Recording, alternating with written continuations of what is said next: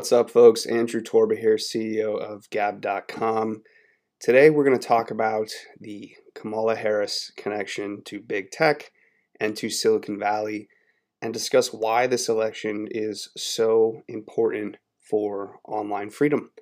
Um, this is this is crazy. So this pick is basically the Silicon Valley pick for VP. As we all pretty much understand at this point, um, you know Joe Biden is uh, not all there and will probably, if elected, uh, serve for maybe a year and then probably step down for quote health reasons or some other nonsense. And then we'll have President Kamala Harris. So that will be the big tech president. Um, that's not good. Not good at all. So let's dive in and break down uh, what is happening here because I don't think a lot of people understand just how deep of, of a tie that she has to to big tech and to San Francisco and to the Bay Area and to all of the titans of Silicon Valley, the tyrants of Silicon Valley. The Technology 202 Kamala Harris could be a quiet ally to Silicon Valley if elected to the White House. In the Washington Post, I believe this was this morning. Joe Biden's selection of Senator Kamala D. Harris as his running mate is perhaps the best case scenario for the tech industry. Harris, a first term senator who previously served as San Francisco District Attorney and California Attorney General, by far has the deepest ties to Silicon Valley moguls of any of the politicians who were on Biden's shortlist. And the Oakland, California native has a reputation of being far more tech savvy than her peers in Washington. Harris is viewed as, quote, reasonably friendly to the tech industry, even a Democratic Party that is increasingly eager to regulate and perhaps even break up some of the largest players uh, said Bradley Tusk, a venture capitalist who invests in startups. Ultimately, I have to guess that she will be a quiet ally for them behind the scenes, said Tusk, who previously worked in Democratic politics. Harris was an early favorite for the Democratic presidential nomination among top players in Silicon Valley. She is also the first Californian since Ronald Reagan to gain a spot on a major national ticket. Tech elites donated to Harris for years as she built her career in California politics, and many in Silicon Valley are ready to open their pocketbooks, said Sam Altman, the former president of Y Combinator, who has donated to Democratic politicians, who also oversaw me getting kicked out of the Y Combinator network, just as an FYI. Biden struggled throughout the primary to generate enthusiasm of many working in the industry in tech uh, even though the Obama, Obama administration had strong ties to Silicon Valley, and many former administration officials now work in key positions at top companies. Altman noted that Biden is doing well here already, as many in the largely liberal region throw their support behind former vice president, the former vice president. Um, and you know, allies of large tech companies are increasingly joining his campaign. So that is a hyperlinked uh, article Big Tech makes inroads with the Biden campaign. While Joe Biden has criticized the largest tech companies, his campaign and transition teams have welcomed allies of Facebook, Google, Amazon, and Apple onto its staff and policy groups. So this election is literally about uh, pres- your choices are, are really simple President Donald J. Trump and the will of the people and the will of the actual America right? The real roots of America, the flyover states, and all of the working class people that all of these elites um, in big tech and in the mainstream media and in Wall Street and in the DC Beltway like to forget and pretend don't exist and want to destroy at every possible turn, versus the campaign of uh, Joe Biden, which is basically the Silicon Valley campaign. So you know, Biden has been filling up his entire staff, his entire campaign with, uh, you know, people from Facebook, from Google, from Amazon, and from Apple onto its staff and policy groups. If elected, these people will then go into prominent positions of power, and we will essentially more or less have uh, the big tech tyrants, which you know have their grip over the entire internet, now have their grip over our entire executive branch. So that is your choice, right? it, you see what's happening with what big tech is doing uh, when they have power over the internet. and that is namely stifling free speech, stopping the free flow of information, stopping any criticism of them, stopping any criticism of the official uh, woke progressive narrative, uh, demonizing um, you know the the good people, the good patriots of this country, silencing those people, no platforming those people off the internet. That you know, imagine that, and now put those people in power in our executive branch, and what's going to happen, right? I, I you know the same exact thing is going to happen, but at an even more powerful level. These people will be running the most powerful branch of government in the world, in the free world, and is the executive branch, the White House. Um, that is not good. So, you know, this should be a wake up call. I hope that this this episode is going to be a wake up call to a lot of people. You know, many in the base, many in the Trump base from 2016 are not happy with, um, you know, maybe a lot of different things that Trump hasn't done. You know, he hasn't. Uh, a lot of these folks will say, and me myself included, right? Uh, I've been very critical of of some of the things that the president hasn't done that he said he was going to do. We have to be willing to overlook this, and we have to be willing to uh, still support him and do everything in our power to help him get elected. Because if not, we're going to have these Silicon Valley tyrants running this country and they're going to run this country into the ground and they're going to oversee the destruction of the middle class. They're going to uh, further demonize the good patriot people in this country. Um, many of us, we may even be thrown in jail for arbitrary reasons for quote unquote hate speech. They'll try to take the Second Amendment away. They'll try to take the First Amendment away. That's probably what they'll do first. They'll go after the First Amendment first, and you know by probably trying to pass new hate speech legislation, in particular on the internet, um, and, and, then they'll probably go after the guns uh, second. So we, we really have to wake up to to what's going on here and what this election is really about. In many ways, this election is even more important than the 2016 election because of the deep ties and the deep roots that big tech has in the Biden and Harris campaign. I have a couple of other articles here. So here's Kamala Harris on the screen here with Facebook COO Sheryl Sandberg. Again, she has a deep history of letting Facebook off the hook. So if you think that nothing is being done about big tech tyranny right now, uh, when Kamala Harris is, is the VP, when Joe Biden's campaign is is running the White House and all of his staffers are former Facebook employees, are former uh, Google employees, are former Apple employees, are former Twitter employees. Uh, do you really think that anything is going to be done about the big tech censorship with these people in power? I, no, if anything, stuff will be done to solidify their power and their control over the internet. So this article says Vice presidential candidate Senator, uh, Senator Kamala Harris has gone easy on Facebook and tech giants for many years, and in her 2020 presidential bid, she was rewarded with many maxed out contributions from Silicon Valley executives. Right, so again, the, the very very deep ties, and this was all about this VP pick was all about wooing the Silicon Valley purse. The big donors of Silicon Valley have kind of held off on um, funding the Biden campaign, even though the, uh, many of them are former employees on his staff.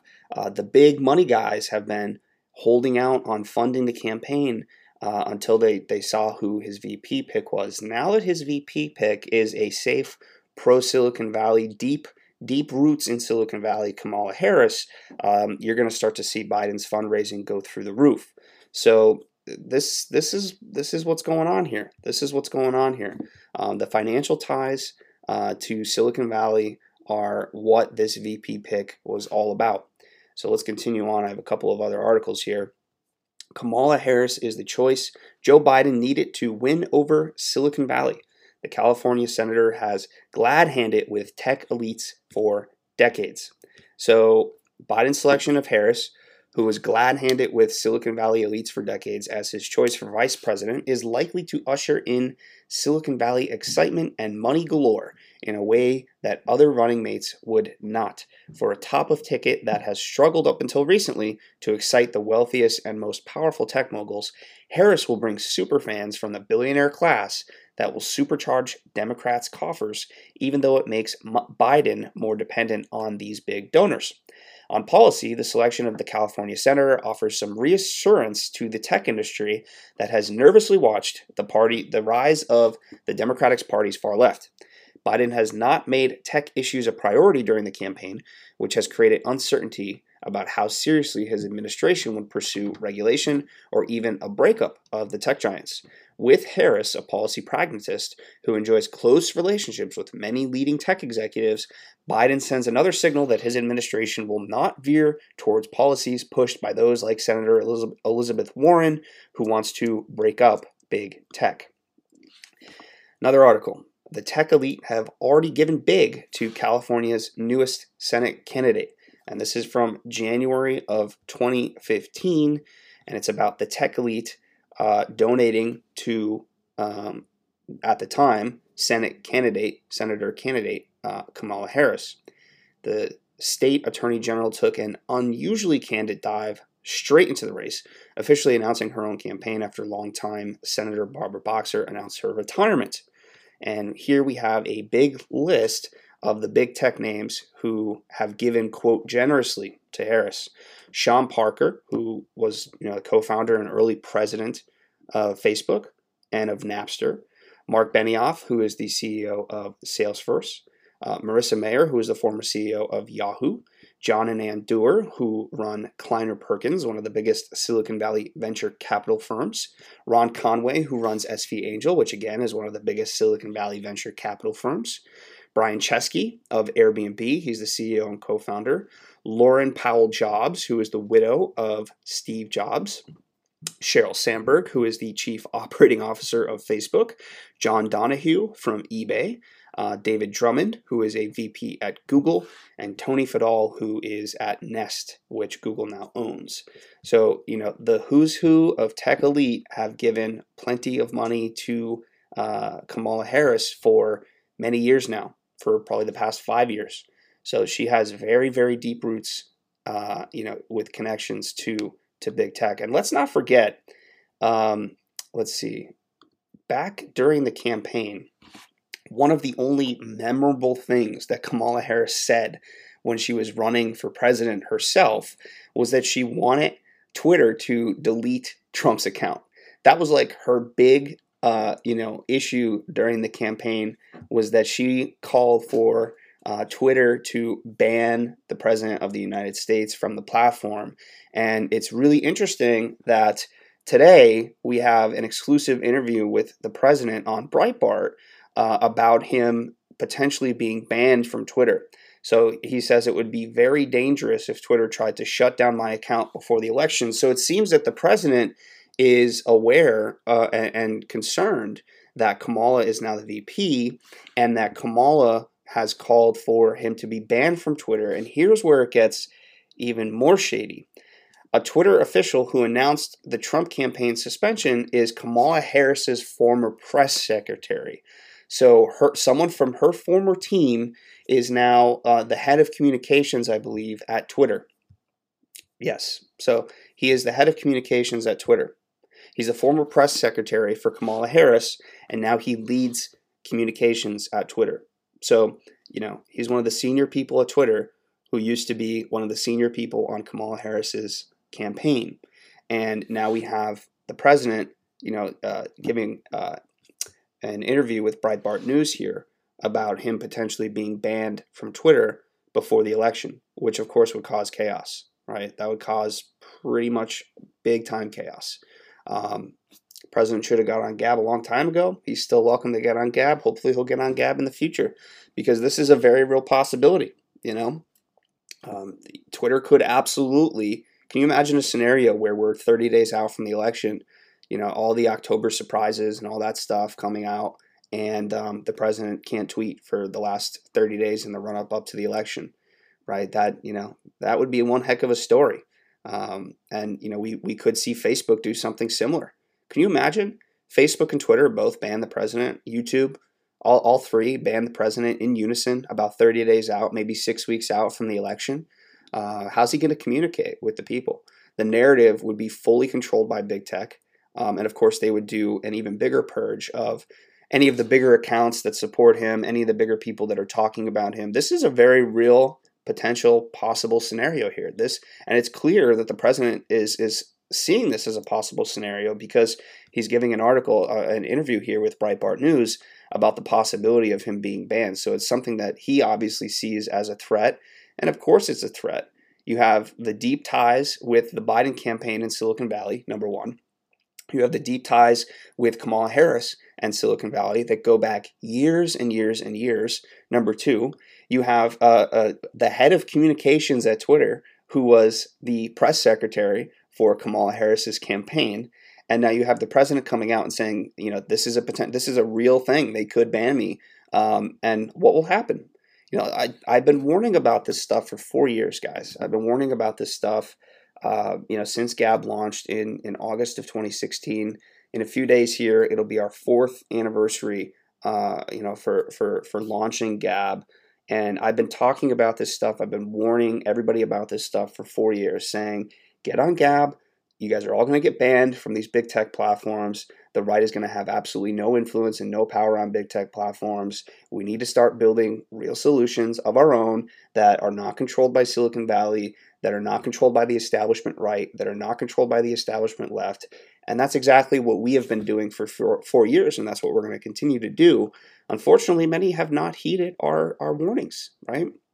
You know, I've been shouting that the sky is going to start falling for four years, and over those four years, we've seen the sky fall with many, many people, many, many influencers from the 2016 election who were crucial to getting Trump elected, who were crucial to talking about many of the issues and, and problems that Trump was highlighting. Um, they're now banned. They're banned from YouTube, they're banned from Twitter, they're banned from Facebook. Um, many of them are on Gab right now. Many of them didn't get on Gab, and we haven't heard from them since, right? Because they're just, they're totally silenced from the internet. So, been talking about this for a long time, been warning everybody about this for a long time. Now, hopefully, you guys have a little bit of an understanding why. Um, you know, this election is about the Silicon Valley campaign versus the campaign of the people. So vote accordingly. Um, you see what Silicon Valley is doing uh, with their power over the internet. Now imagine what they'll do with their power over the executive branch. I don't even want to imagine. We need to uh, make sure that that doesn't happen. And um, I think we all understand why. So that's what I got for you today. If you support us, uh, please consider upgrading to Gab Pro at pro.gab.com. Uh, unlike Facebook, unlike Twitter, we're not mass collecting and selling your data to big corporate advertisers. Uh, we are 100% funded by people like you. Um, you can go pro optionally and upgrade and unlock additional features on the site and also support us and help us uh, pay the bills. Um, that that is how we survive is through support from our community of people from around the world. Thank you for tuning in, folks, and remember to speak freely.